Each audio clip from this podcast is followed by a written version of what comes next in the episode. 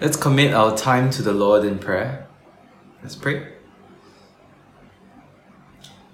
Father, we want to learn from you. We want to learn from your word.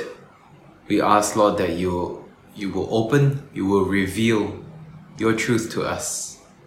Help us, Lord, to come away from today with a better understanding and knowledge of your word, that we might be able to apply it in a relevant way in each of our lives. We pray this in Jesus' name. Amen. Okay, we continue with our book of Genesis, the book of beginnings.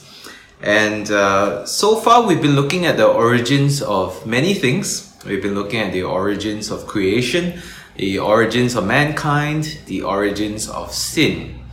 And today we come to something that is hardly ever preached on uh, at least not in most of the sermons that I typically listen to. And that is the, along the same lines, the origins of a series of people. And this is a very exciting piece of literature known as a genealogy.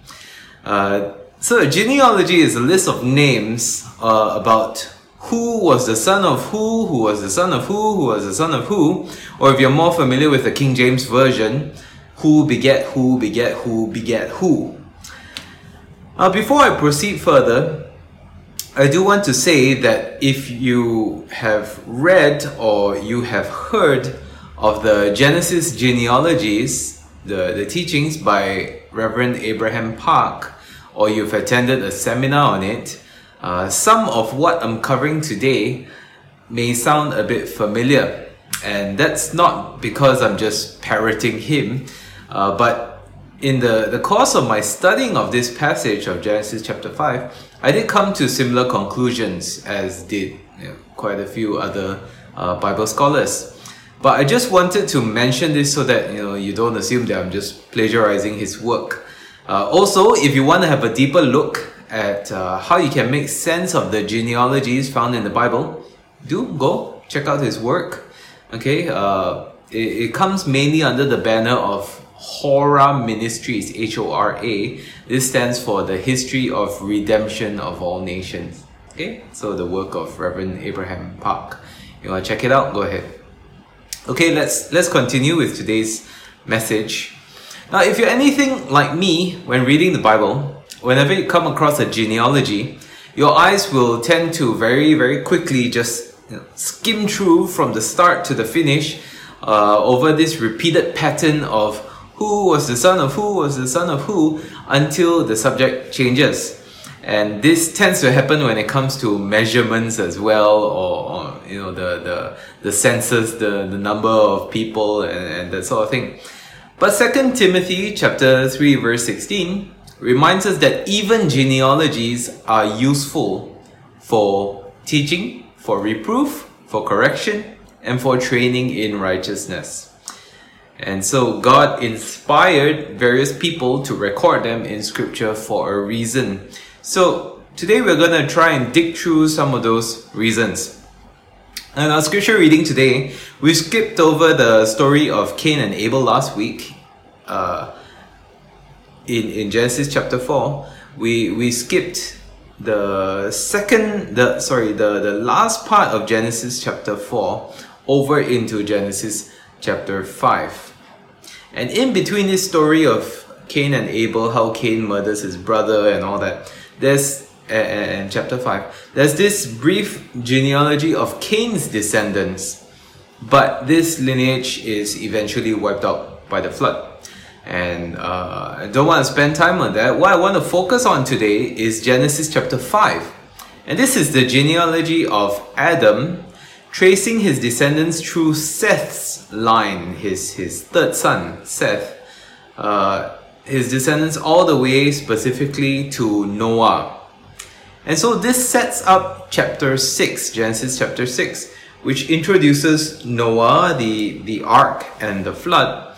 And so Genesis chapter 5, this genealogy tracing its way to Noah, acts as an introduction of sorts, so that you know where uh, Noah comes from, what are his origins. And also because mankind is eventually wiped out with the exception of Noah and his sons uh, and, and their wives, this genealogy provides the thread to trace his lineage back to Adam and God Himself. So, in today's sharing, our big idea today is that walking with God brings us hope amidst the certainty of death. Okay? Walking with God brings us hope amidst the certainty of death. And the first thing we can see from today's passage is that there is a cycle of birth and death. Now, in verse 1 of Genesis chapter 5, it tells us that mankind was made in God's likeness. And this likeness includes several things, as we saw in earlier sermons. Uh, being a spiritual being, having the ability to choose, uh, desiring community with others, and so on. But now, in verse 3, Adam has a son in his own likeness and image. So, what does this mean? Well, God's likeness is also passed on, is transferred over, but now there is something extra that comes from Adam alone, and that is sin and the curse of death. And so, the, for the rest of this chapter, we see two things repeating. Firstly, the, the fruit of God's good command to multiply given before the fall. And so we see the repeating pattern of he became the father and had other sons and daughters. So being born, bearing children, that's all part of the blessing of verse 2. But secondly, that, that's not the only repeating pattern that we see. The second thing that we see is the curse of sin taking effect after the fall. And each person's record ends with these words, and then he died. Okay, so he is born, uh, he, he gave birth to, not he gave birth, uh, he, he had other sons and daughters, and then uh, he, he lived all together for how many years? And then he died. And they all end with this phrase, and then he died. Except for one person, but we'll come to him later. So this is proof, this, this uh, constant of, and then he died, this is proof of the serpent's deception in Genesis chapter 3 verse 4, when the serpent, the serpent says to Eve, you will not surely die. Well, here is all of mankind surely dying. So this is a reality that we all face. Death.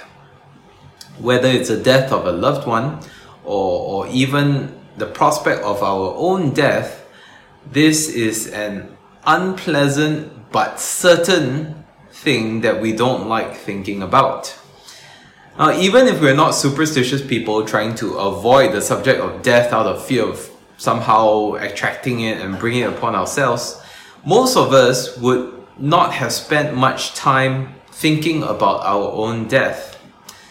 Of course, there might be some of us who think too much about this subject of our own death because of depression or, or, other negative reasons. But even if we're in a good state of our mental health, all of us need to be able to, to face the subject of our own death because we're all under the same curse that Adam and all his descendants were under, and that includes us the curse of sin that results in death. Now, Psalm 90, verse 12 says, Teach us to number our days, that we may gain a heart of wisdom. And we see in today's passage that each person listed has a number to their days. Uh, granted, at this particular point in Genesis chapter 5, it's a lot of days. We, we don't know how these people lived so long. Uh, many of them over 900 years. Uh, some scholars believe that these names are actually the, the names of tribes, and so the, the number of years is the total number of years that a, a tribe has lasted. You know, all the people who make up that tribe. But that doesn't seem to be consistent with the, the, the singular pronouns that are used. And also, Enoch is clearly an individual. He is referred to as an individual in the New Testament. Others suggest that the, the years here are ancient mistranslations and that actually these are lunar cycles, not solar cycles, which means that they should be months and not years. And so they calculate that Methuselah, instead of being 969 years old, uh, would be aged at 969 months when he died. And so this would calculate to about 78 years, something more believable. Now the problem with this is that if you take this mistranslation of instead of years, it's actually months, uh, this means that all these people conceived their children when they were between one year to three and a half years old. Uh, not possible. So it's more likely that this passage really is talking about individuals who really did live over 900 years long. How is that possible? Well, the speculation about uh, the weather, uh, food was different before the flood, uh, the decaying effects of sin took some time to kick in, uh, degeneration of our DNA code, whatever, we don't know. But what we do know is that even Methuselah, who is famous for being the, the, the longest living human being in the Bible at 969 years, even Methuselah had to eventually face death. And this cycle of birth and death and birth and death and birth and death would continue from Genesis chapter 5 all the way to today and will continue until Jesus comes again. But I did mention earlier about how one person's record didn't end with the words, and then he died. And that brings us to Enoch, the anomaly. On the, the genealogy of Seth, Enosh, Kenan, uh, Mahalalel, Jared, and Methuselah, they all follow an almost identical pattern, word for word. And it goes, when this person had lived how many years, he became the father of that person. After he became the father of that person, this person lived how many years and had other sons and daughters.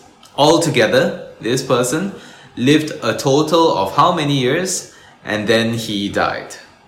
And so this is a consistent pattern for all these people Seth, Enosh, Kenan, Mahalalel, uh, Jared, Methuselah.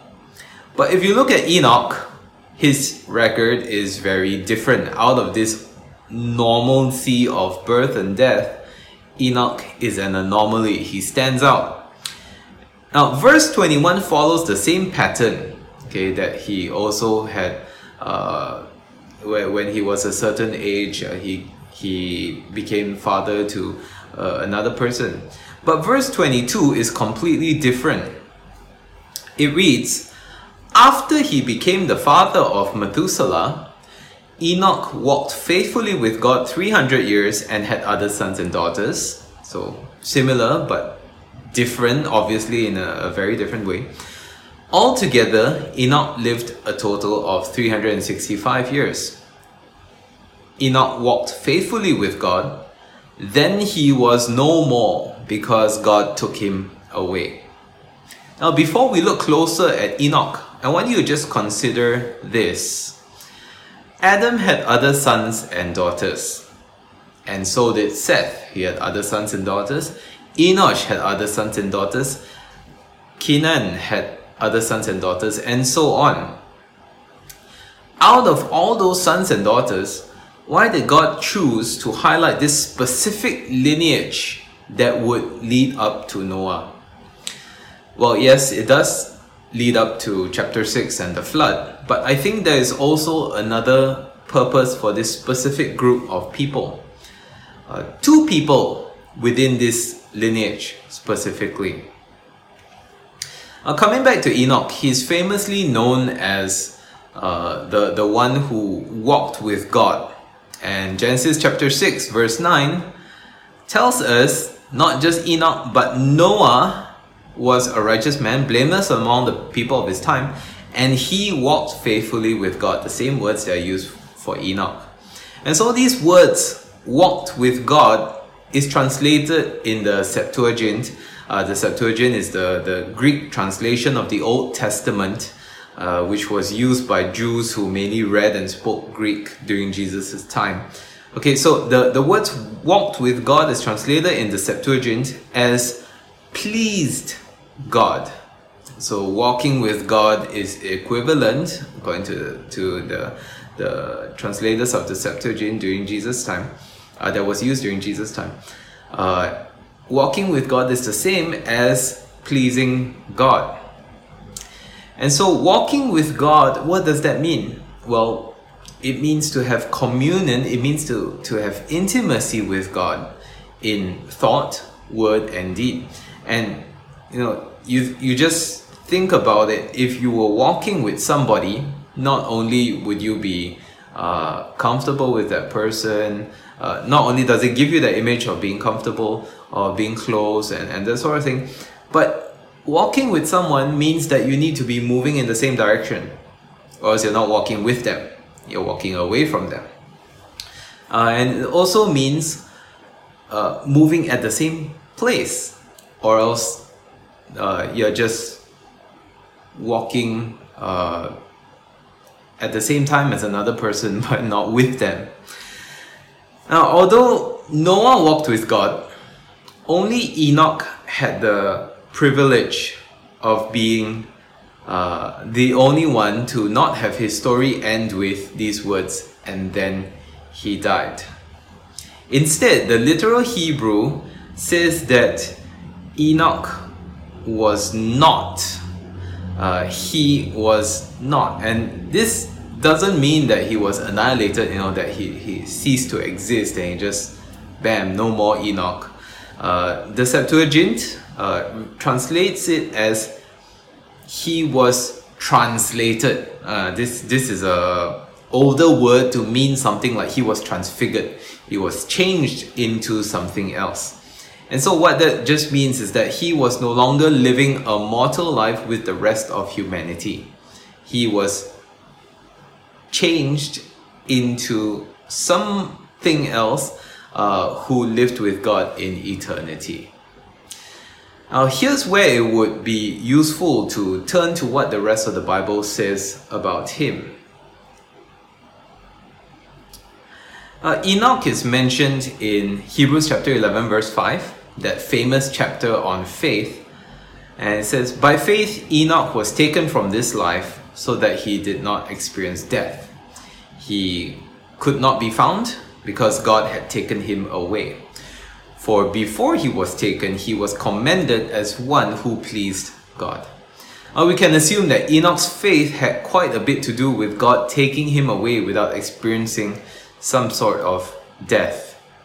Uh, the, epis- the epistle of Jude also mentions Enoch in uh, chapter 1, there's only one chapter, uh, verses 14 to 15, which goes, Enoch, the seventh from Adam, prophesied about them. See, the Lord is coming with thousands upon thousands of his holy ones uh, to judge everyone and to convict all of them of all the ungodly acts they have committed in their ungodliness, and of all the defiant words ungodly sinners have spoken against him. Now, let me just very quickly sidetrack here to comment on what's going on in this passage, because it's quite confusing on its own. The context that, that Jude is, is uh, writing about is he is writing against ungodly opponents in church. And these people were arrogant, they were slanderous. And verses 14 to 15 of Jude's letter is actually quite likely uh, him quoting from something known as the Book of Enoch. Now, some of you may be wondering how come you know I, I have participated in uh, Bible reading through the Bible in one year plans and I've never come across this book of Enoch. Uh, the the book of Enoch is an apocryphal writing, okay, uh, meaning it's an ancient writing uh, that is considered a historical document, yes, but it is not necessarily considered inspired by God as truth and to be included in the Bible. Okay, so it's it's like any other historical document, but it is not inspired by God. It is not part of the Bible. So why did Jude include it? Uh, why why did he quote from it? Uh, if it's not from the Old Testament. Well, one possibility is that his opponents had something to do with the Book of Enoch. You know, maybe they referred to it a lot, maybe they studied it, and Jude was just using it to make a point about their ungodliness and judgment against their ungodliness. So that's one possible reason. Now, the last place where Enoch is also mentioned in the Bible is Luke chapter 3, verse 37, where he is part of Jesus' genealogy, which traces all the way back to Adam. So, what was it about Enoch and Noah that made them so special? How were they able to walk with God? Now, I actually think that they weren't actually very particularly special people. Uh, as uh, what, what I mean by that is that they weren't born or, or given a certain advantage that allowed them to please God more than everyone else. We know that none are spared from the curse of sin. And just as how Seth was made in the, the likeness of his father and inherited his sinful nature, which would be passed down to all his descendants, I, I think Enoch also inherited that and so Enoch was also not spared from the curse of sin. In fact, according to verse 22, it's possible to interpret that he only started walking with God after Methuselah was born. Okay, for whatever reason, only after Methuselah was born did he start walking with God. But I think that this episode is recorded here to bear witness to the possibility of escaping death despite the curse of sin. Now, Of course, theologically, Enoch's salvation from sin and death is only possible by the death of Jesus on the cross. Okay, uh, only Jesus' sacrifice is a, a valid payment for his sin. But what saved him was the same thing as what saves all of us, and that is faith.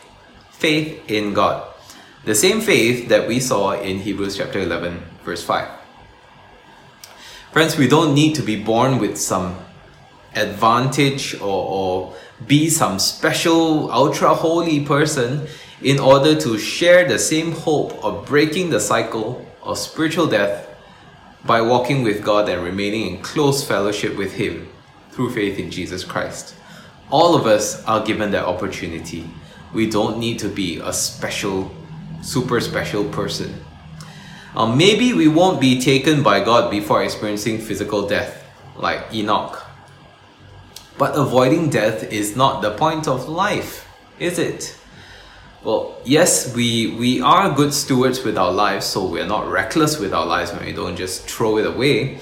Uh, we work from home, we observe SOPs during this season of pandemic. When the vaccine becomes available, we, we take it as well so that we protect ourselves and also protect others. But avoiding death is not the only point of life.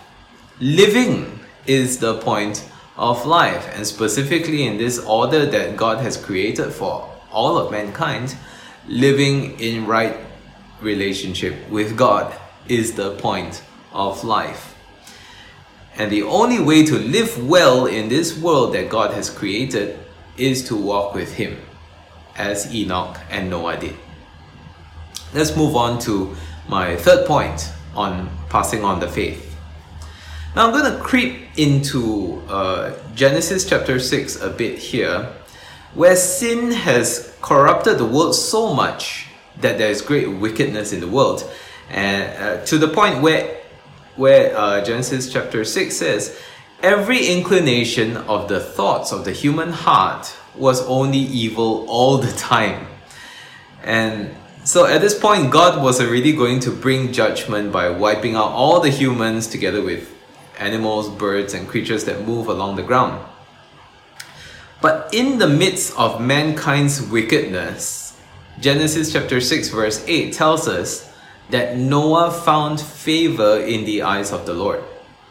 Now, coming back to our genealogy in chapter 5, this whole genealogy of Adam through uh, Noah and his sons spans a period of 1556 years. Okay, if you add up all their, their ages and what, what year they, they gave, uh, they fathered who and whatever, uh, the whole period of this genealogy is 1556 years. Last week we saw how Cain, uh, one of Adam's sons, was a murderer. In his genealogy, there's another murderer, also happens to be named Lamech. Uh, and so we can assume that throughout this 1556 years of Genesis chapter 5, this wickedness that is mentioned in the beginning of uh, Genesis chapter 6 is already there. Sin has been wreaking havoc since the fall in Genesis chapter 3. But this particular lineage from Seth produces two men, at least two men, who walked with God. We don't know the uh, what the faith or righteousness of the others in this lineage are like uh, Enosh, Kenan, uh, Mahalalel, Jared, Methuselah, Lamech, the many, many, many unnamed other sons and daughters, we don't know what their faith and righteousness is like. But it is quite possible that Enoch and Noah didn't magically come to know God and, and know how to walk with Him by themselves. Very likely, they were taught in some way. Uh, Genesis chapter 4, verse 26 does mention after Seth's birth that at that time people began to call on or proclaim the name of the Lord. So it is possible that Seth's descendants were some of these people who called on or proclaimed the name of the Lord. Another factor here is Adam and Eve the original sinners. I want you to think about something here. Out of all of humanity, they were the only ones to really know what life was like before sin. Before sin came and utterly corrupted and distorted and destroyed the entire world. They are the only ones who knew the difference before and after sin. They had experienced unobstructed fellowship with God.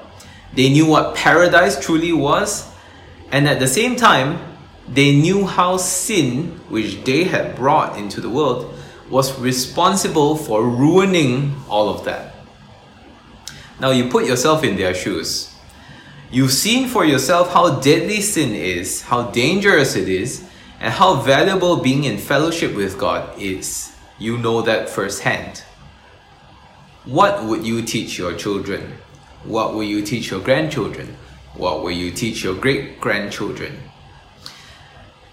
Would you tell them, you see for yourself, lah. You, you try disobeying God and see what happens?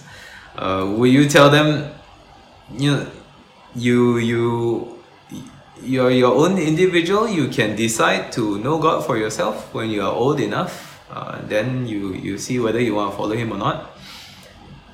I, I, I don't think so. If you really knew what sin was capable of, and you knew what fe- what true fellowship with God was like, your constant message to all those that you care about would probably be something like, "Listen to me.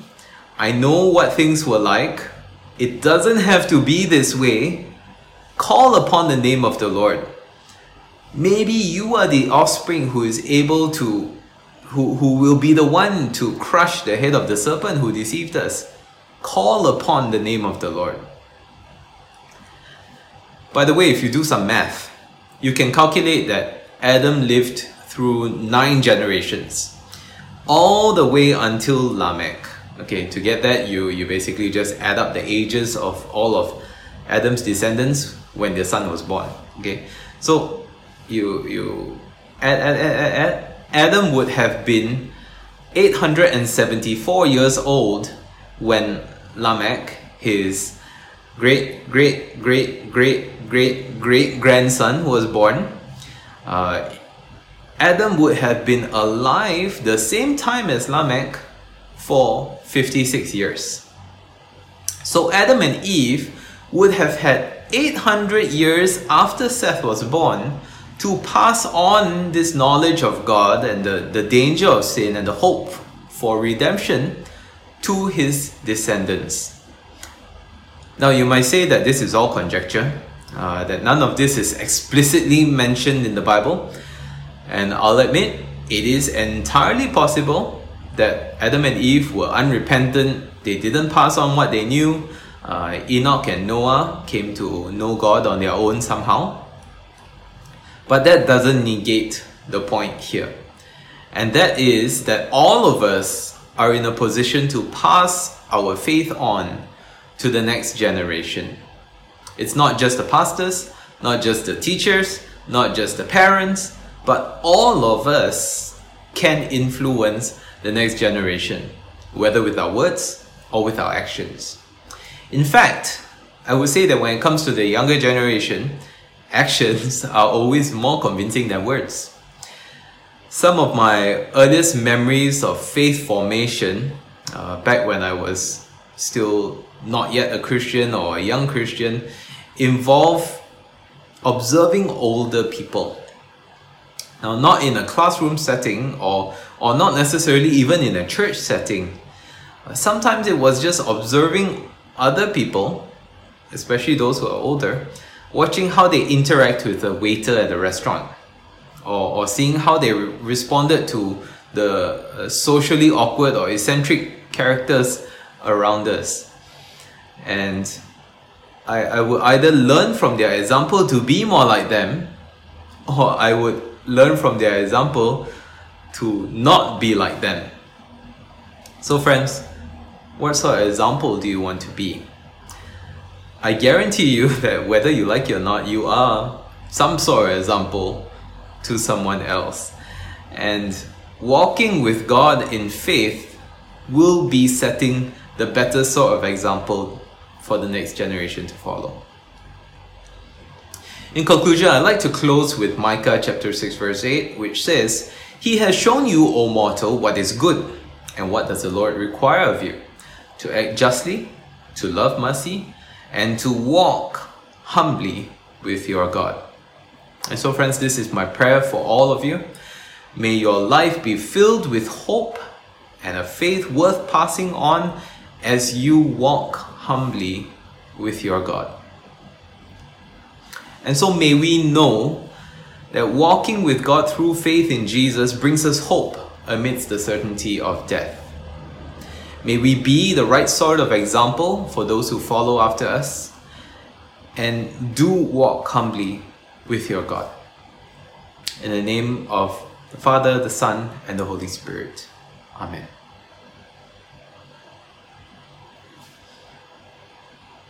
The following questions are for you to discuss in your groups, your families, or for your own reflection. The first question Have you ever thought about your own death? What emotions do you feel when you do? If you've never thought about your own death, and you do think about it now, what pay attention, what sort of emotions arise within you?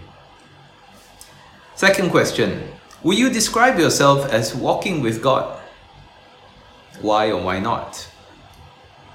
And thirdly, what is one practical thing that you can do to pass on your faith to the next generation? One thing. All right, I leave these questions for you to discuss and to reflect over the week.